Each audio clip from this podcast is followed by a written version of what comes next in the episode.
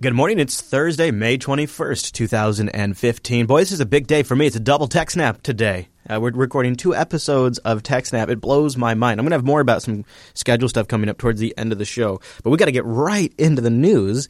Big stuff going on today, and uh, some big revelations that have come out uh, from The Intercept, and I want to tear right into some of that stuff. And then towards the end of the show, we're going to do a pretty big arc. We're going to go from spy stuff to file system corruption to game streaming to something that is a Kickstarter that is not safe for work. You have a little while before we get there, so stick with me. You don't have to bail yet. Towards the end of the show, though, it's a little NSFW. I mean, nothing really out of the ordinary, really, but I'll tell you more about that later. So first, let's get to the hardcore news. Oof, I don't know if I should use that so close to the NSFW thing. And welcome to Mumble Room. Time appropriate greetings, Mumble Room. Good, Hello. Good morning, hey guys. Good morning. Hello. Good morning. All right. Good morning. Hello. Buckle up because this first uh, story is a big one. Uh, it's all over the news right now. I have the uh, source article from the Intercept linked in the show notes, but I wanted to cover uh, it from the Canadian perspective because they have some great audio up first this morning that we're going to play in the store, but essentially uh, play in the show here. But essentially, the NSA and also the, the Canadian Spy Agency equivalency have wanted to compromise Google Play Store and Samsung's app stores in order to install malware on users' computers so they could spy on them. And this story has the details. This is the latest revelation from spy agency documents that were leaked by the former U.S. security contractor Edward Snowden. Now, Canada's electronic spy agency and the NSA in the U.S. and counterparts in Australia, New Zealand, and the U.K. just a few years ago were trying to find ways to hack into people's mobile phones to track them, even install spyware. The documents show that at a series of conferences, the spy agencies developed a team to target servers used by people with Samsung and Android devices, servers where people can buy and download apps. The intelligence agencies were looking for vulnerabilities to be able to sneak in and install implants. Well, what was particularly striking was to see some of the biggest names in technology in the mobile world being the target, the Samsungs and Apples of the world that millions and millions of, of consumers and the public rely upon on a daily basis. And to think that they themselves, in a sense, those tech companies are potentially targets, uh, I think would leave many surprised and, and a bit concerned given how reliant we are on some of those companies to secure our information and for a whole range of purposes, whether it's personal communications or commerce uh, and the like. These documents also reveal that spy agencies for years have been exploiting a weakness in a popular mobile phone app. UC Browser boasts about half a billion users worldwide, mostly in China, India, and Indonesia. The software leaks all sorts of data, SIM card information, even a user's location. Well, CBC contacted the company last week. It appears those leaks were unintentional. The company has since patched the software they're now encouraging users to upgrade to a newer, oh, sure. more secure version yeah. of their browser. Yeah, like not another, not that. And as for Canada's browser, electronic spy agency, officials wouldn't answer questions about the extent of their mobile phone hacking program, only to say it's part of their mandate to collect foreign intelligence, never directed at Canadians no. without a warrant. Dave Seglin, CBC News, Toronto. Of course, that's why the U.S. and Canada wanted to work together, probably, so they could spy on each other's citizens. So this is egregious, of course. Uh, the National Security Agency is also involved. It's not just Canada. Although we do love to blame Canada, don't we? Uh, and like they said in the uh, uh in the uh, in the piece there, this project was launched a while ago, uh, and it includes spies from each of the countries in the Five Eyes Alliance: the United States, Canada, the United Kingdom, New Zealand, and Australia all wanted to work together to compromise Google Play Store. And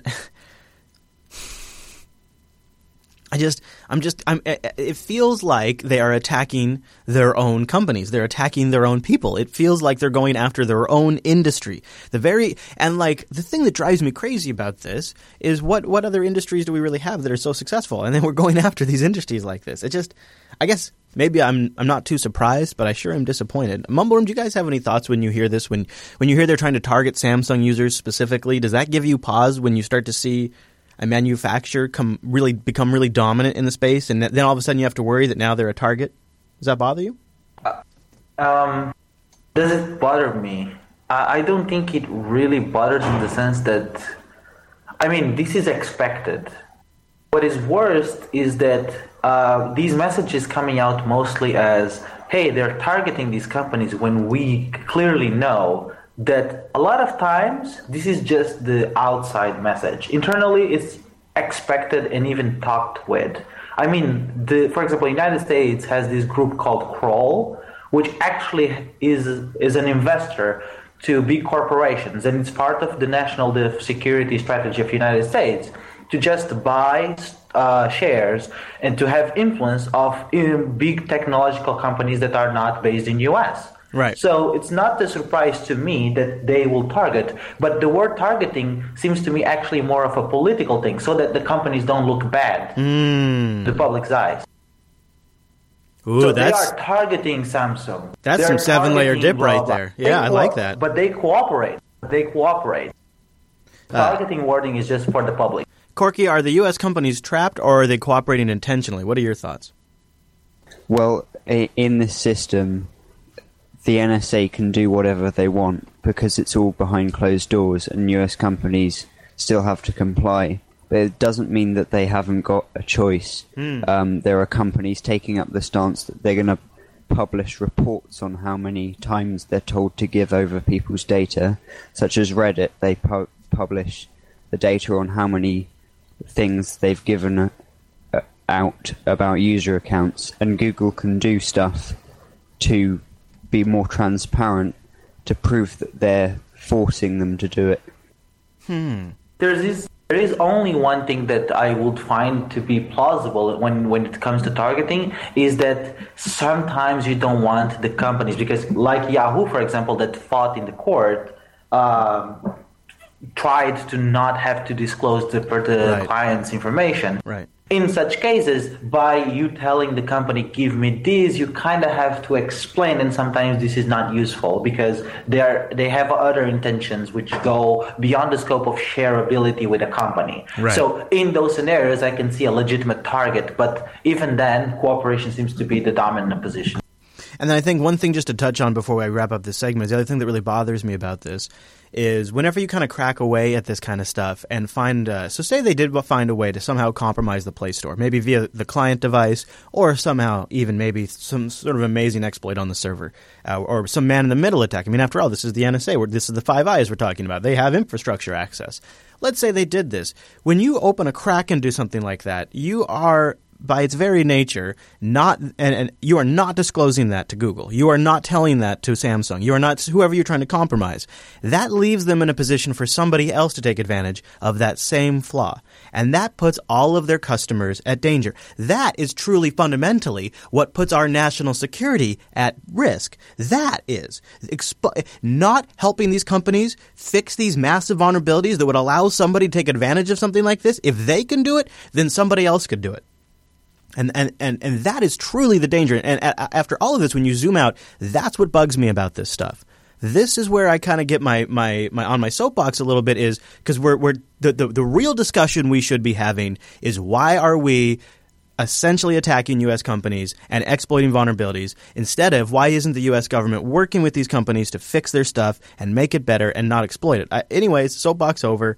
Uh, it, it's an interesting discussion, and there is um, some stories in TechSnap roundup today that are, are go go on about how the U.S. government is handling zero day vulnerabilities and disclosing them, and how they want to apply export restrictions to them. So some some more follow up in today's TechSnap. But I just wanted to cover that because that story was breaking this morning as we went on air. Something else that's been breaking over the last couple of days are extended four file systems. This just really gets me. Uh, Linux 4.0 has a file system corruption problem if you're using Extended 4 and RAID 0.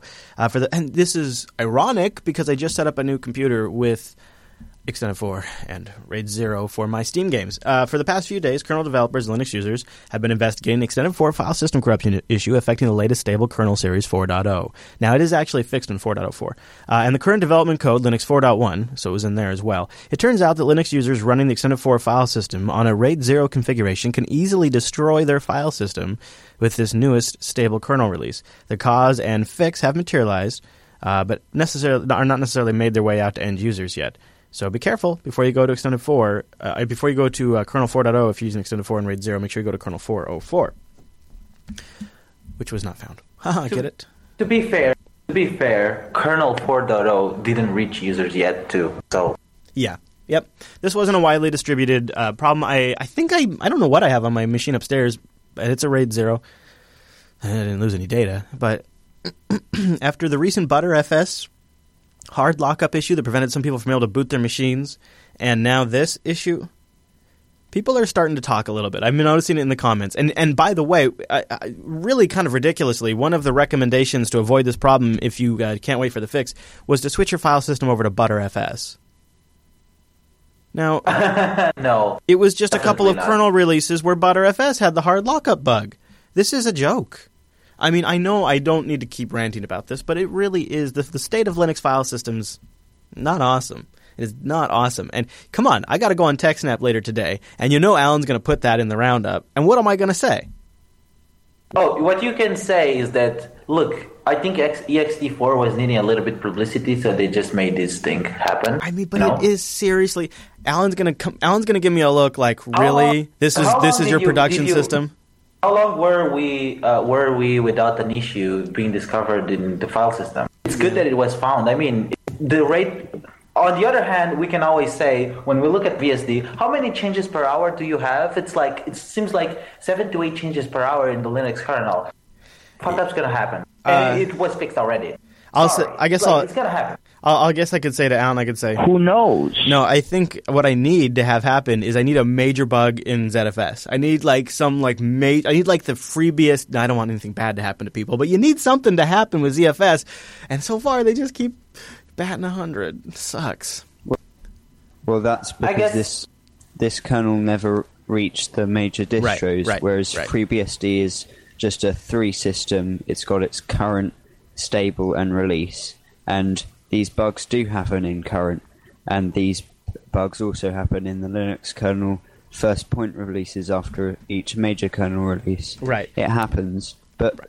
What was this? Two weeks old before it's been fixed. Yeah, but It's you not know, that long. No, and really, nobody in their right mind is deploying a important server installation uh, with a kernel that hasn't been out in production for a little while. Like nobody does that. So it's not a. It's right. It, it didn't really make it out to users at all. But I'm still, you know, I'm still going to get a ribbing from the FreeBSD guy. I'm still going to get a ribbing.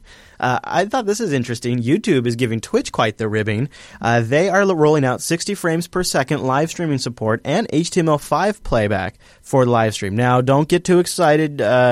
Hippies. It's still H264 in that HTML5 video playback. Um, the HTML5 player will not will not only save you some CPU and battery life if you're on a mobile device, but it's also going to enable variable speed playback. Allowing users to skip back in a live stream while it's still live, and then to also watch at 1.5x and 2x speed to catch back up. That's crazy cool. Uh, because you know like maybe you want to catch all the pre-show stuff, but you don't want to. I, I just think that's a neat feature. Uh, there's also word uh, that uh, YouTube is still working heavily on their latency, and this is a killer for me right now. When I say if I like say I ring a bell, right? So I go.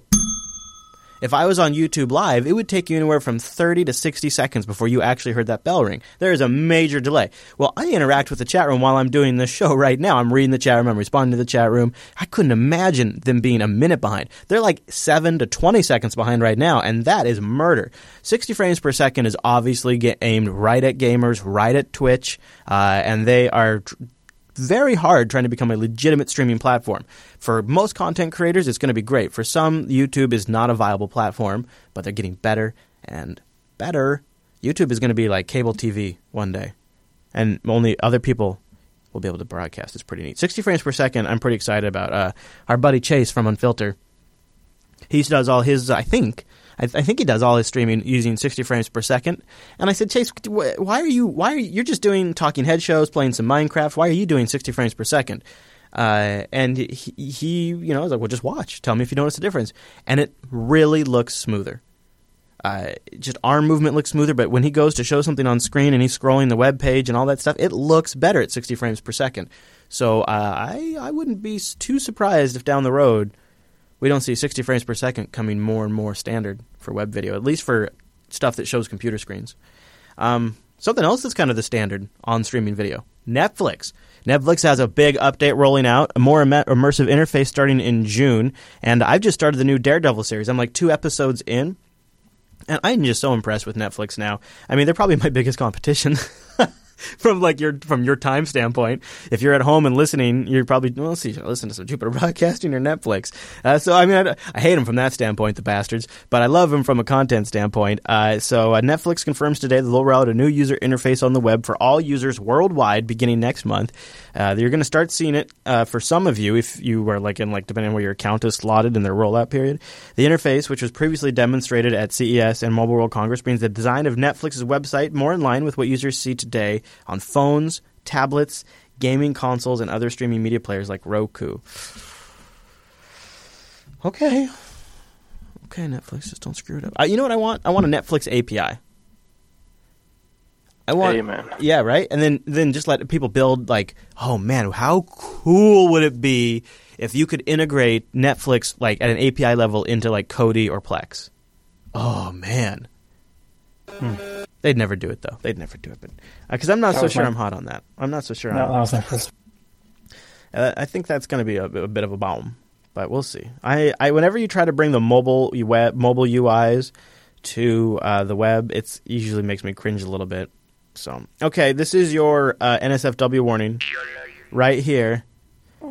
Yeah, yeah, this is it right here. We're going to do a Kickstarter of the week that is not exactly safe for work. So if you don't want to, if you don't want to, if you don't want to get embarrassed, this is your chance to leave. I'm clearing the air right now. Last chance. Okay. So this week's Kickstarter of the week only has 27 backers. We're getting in at a really early stage. I think this thing's going to go big. Really, really big. Uh, it's currently has 1,209 USD backed dollars uh, with a goal of 41,196. So 31 days to go. Only $1,000 raised at a goal of $41,000 and it's called the NPT Lucid Dreamer, and uh, it is a elegant solution that only works for men. Uh, and I'll let the video explain more. Hello, my name is Pee Wee. As you can probably tell, I represent the male genitalia in a simplified, rounded tube form. I want to talk to you about lucid dreaming and how I can actually make that happen. Don't believe me? well, listen to this. You might not know this, but when you fall asleep for the night, I don't actually sleep the entire night like you do. Did you know that? You see, while you're dreaming, and only while you're dreaming, you experience something called NPT. This stands for Nocturnal Penile Tumescence. There you go. This is just a fancy term for having an erection while you're sleeping. That's right, when you dream, I get bigger. There you go. So, how can you use me to trigger a lucid dream? uh huh. Well, let me show you. Before going to bed, I put on this special belt. It's got magnets to hold it in place. It's got to be snug. He's got a belt, but not too tight. Nope. Oh, right. and it's lightweight, so I can't even feel that I have it on. Okay, so now I'm ready to show you how it works. Ready? Yeah, I'm ready.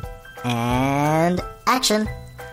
So now he goes to sleep. This is how I am during most stages of the sleep cycle. Yeah, he's just bending over, when kind you of. enter the dream stage, floppy. commonly known as REM sleep, Now he's moving around I a little bit, isn't he? getting bigger. Yeah, he is. He's getting a little bigger. Not only do I grow in length, Yeah, you do. but also in circumference. Uh huh. Somewhere between three quarters of an inch to an inch and a quarter. Okay. And this is very important for my belt to work. Yeah, it is. When the belt reaches the point where it can't hold me in anymore, Okay. it pops open. Oh, And this is when the magic happens. The opening action triggers the audio player, which sends an audio message to the earphones, telling you that you're dreaming and prompting you to take control of your dream. And really, that's all it takes to trigger a lucid dream. Forget brainwave analysis, forget eye movement detection and wearing computers on your head. Just a simple, reliable biological function was all we needed all along. And for all the women feeling left out, don't worry. You actually experience the same type of phenomenon called NCT. My friend Tori will tell you all about it in an upcoming project. Tori, huh? So, see you soon. Bye bye. Bye now. The NPT Lucid Dreamer, an elegant, simple solution for men to control lucid dreaming. Now, okay. Now you're thinking, Chris, this is crazy. Now, if you're not familiar with lucid dreaming, uh, you know, taking control of your dreams. Everybody knows about that. But how you induce lucid dreaming, well, there's everything from crazy drugs to whacked out machinery to get you to be able to control your lucid dreaming. So their whole pitch here is this is the this is out of all different ways to get you to lucid dream. This is basically the simplest, cheapest, doesn't require a lot of work, straightforward. You can just do it today. Your penis moves around when you sleep. Take advantage of that. When the thing pops off, it triggers an audio message and you initiate lucid dreaming. Now, uh, you know, they have other things like, you know, you could try to do it through brain waves or sound and light trigger methods. Um, all kind. There's even beds that are meant to do it. Uh, but they have they have specially designed this ring for Belt. Okay, not a ring, not a ring. It's a belt, and they also like. I wonder. I wonder. Yeah, I wonder how comfortable So- it is. So uh, this is a thing that when it comes to lucid dreaming, a lot of people, for example, that have very soft dreams. Uh, I mean, that have uh, wake up easily. What about being soft? The audio will probably just wake. We'll just probably wake them up. Yeah, maybe. You're we'll probably just right. probably Wake them up. Yeah. Now, our So our when it comes to lucid dreaming, I'd say that just memorizing, like, do, repeat your, this question: Am I awake every time during the day, like every span of one hour? This gets so ingrained in you that you ask yourself this while you're sleeping, and you will answer differently while you're sleeping. Then RMH, have you uh, have you ever played around with uh, lucid dreaming in any sense, or uh, are you familiar with any of the techniques to kick it off? You say it sounds safer. Well, I really haven't uh, played around with it, but uh, just like Daredevil said, uh, there are several techniques to check if you're dreaming, if Yeah. you repeat things uh, regularly while you're awake, Yeah. you're going to do them while you're sleeping. But there is the problem that some uh, mentally unstable people have uh, that they, uh, if they do this for too long, they don't know whether they are awake or not, and they actually think they are dreaming while they are actually awake, which can be very dangerous. And with this thing, thing just telling you you are dreaming, you are dreaming, you know that you are dreaming only when you're dream, dreaming, because when you are awake, nobody will tell you you are dreaming. So they have an early bird price right now, forty nine dollars. Forty nine dollars. You got, you know, I could back it. I could give it a shot. Give you a review right here on the show. It's an early bird special. Only seventy six left out of hundred because not. I guess not many people are backing the sleep ring here. Um, I think I'll back it. I think I'll back it. Yeah, I'll do it for you guys. I'm going to back it right now. I'm going to get the early bird special at forty nine bucks just for you guys. Just please, hopefully, give us a late review and not a live review. Yeah, I won't. I won't be. I won't live stream that review. Um, hmm. Yeah, I'm more. I'm thinking. I'm looking at this and I'm thinking, uh, all of this just to play an audio message in my ears. Well, all right, we'll see how that goes. Uh, look, maybe you're not into lucid dreaming. Maybe you're like, maybe you like really good content. Maybe you'd like to see more great content. Patreon.com slash today is where you can go to support the Jupiter Broadcasting Network. We're still sort of recouping from our Linux Fest Northwest endeavors.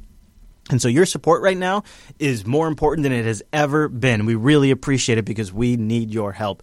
Patreon.com slash today. That's where you can go to help us build like a little runway, a little budget predictability. And also like uh, tomorrow, I'm going to tell you more about this in a minute, but tomorrow I'm replacing a couple of key components in the studio. If it wasn't for this Patreon funding, we would not be able to replace those things after the expense. We've, we spent about $6,000 to go to Linux Fest. I'm, I'm, that's my rough estimate right now. Angel, tell me if I'm wrong. But I think it's about $6,000. And so the idea that I need to go buy a $300 video capture device today and install it tomorrow, uh, that would break us. Um, but because of you guys, we're able to make it possible. Uh, Patreon.com slash today. Thank you everybody for supporting the network and all of the shows. You guys are the best. We really do. We do really make it possible. You guys really do make it possible, and we do the show to thank you. Now, uh, speaking of video hardware upgrades, if you go to jupiterbroadcasting.com slash calendar, a couple of things are going on that I want to make you aware of. Today, we're recording two episodes of TechSnap, and uh, we will be off next week because I'm going to be in studio replacing some hardware, and there won't be a uh, Tech Talk tomorrow because I'm also replacing some hardware in the morning, but there will be a Coder Radio in the afternoon tomorrow. So no live Tech Talk tomorrow, but there will be a Coder Radio at uh, noon Pacific, 3 p.m. Eastern. It's a special Friday edition. Mike went to uh, build on Monday, and so we're going to get uh, his report. You can go to jupiterbroadcasting.com slash calendar to get that stuff and all the other goodies when we make schedule changes.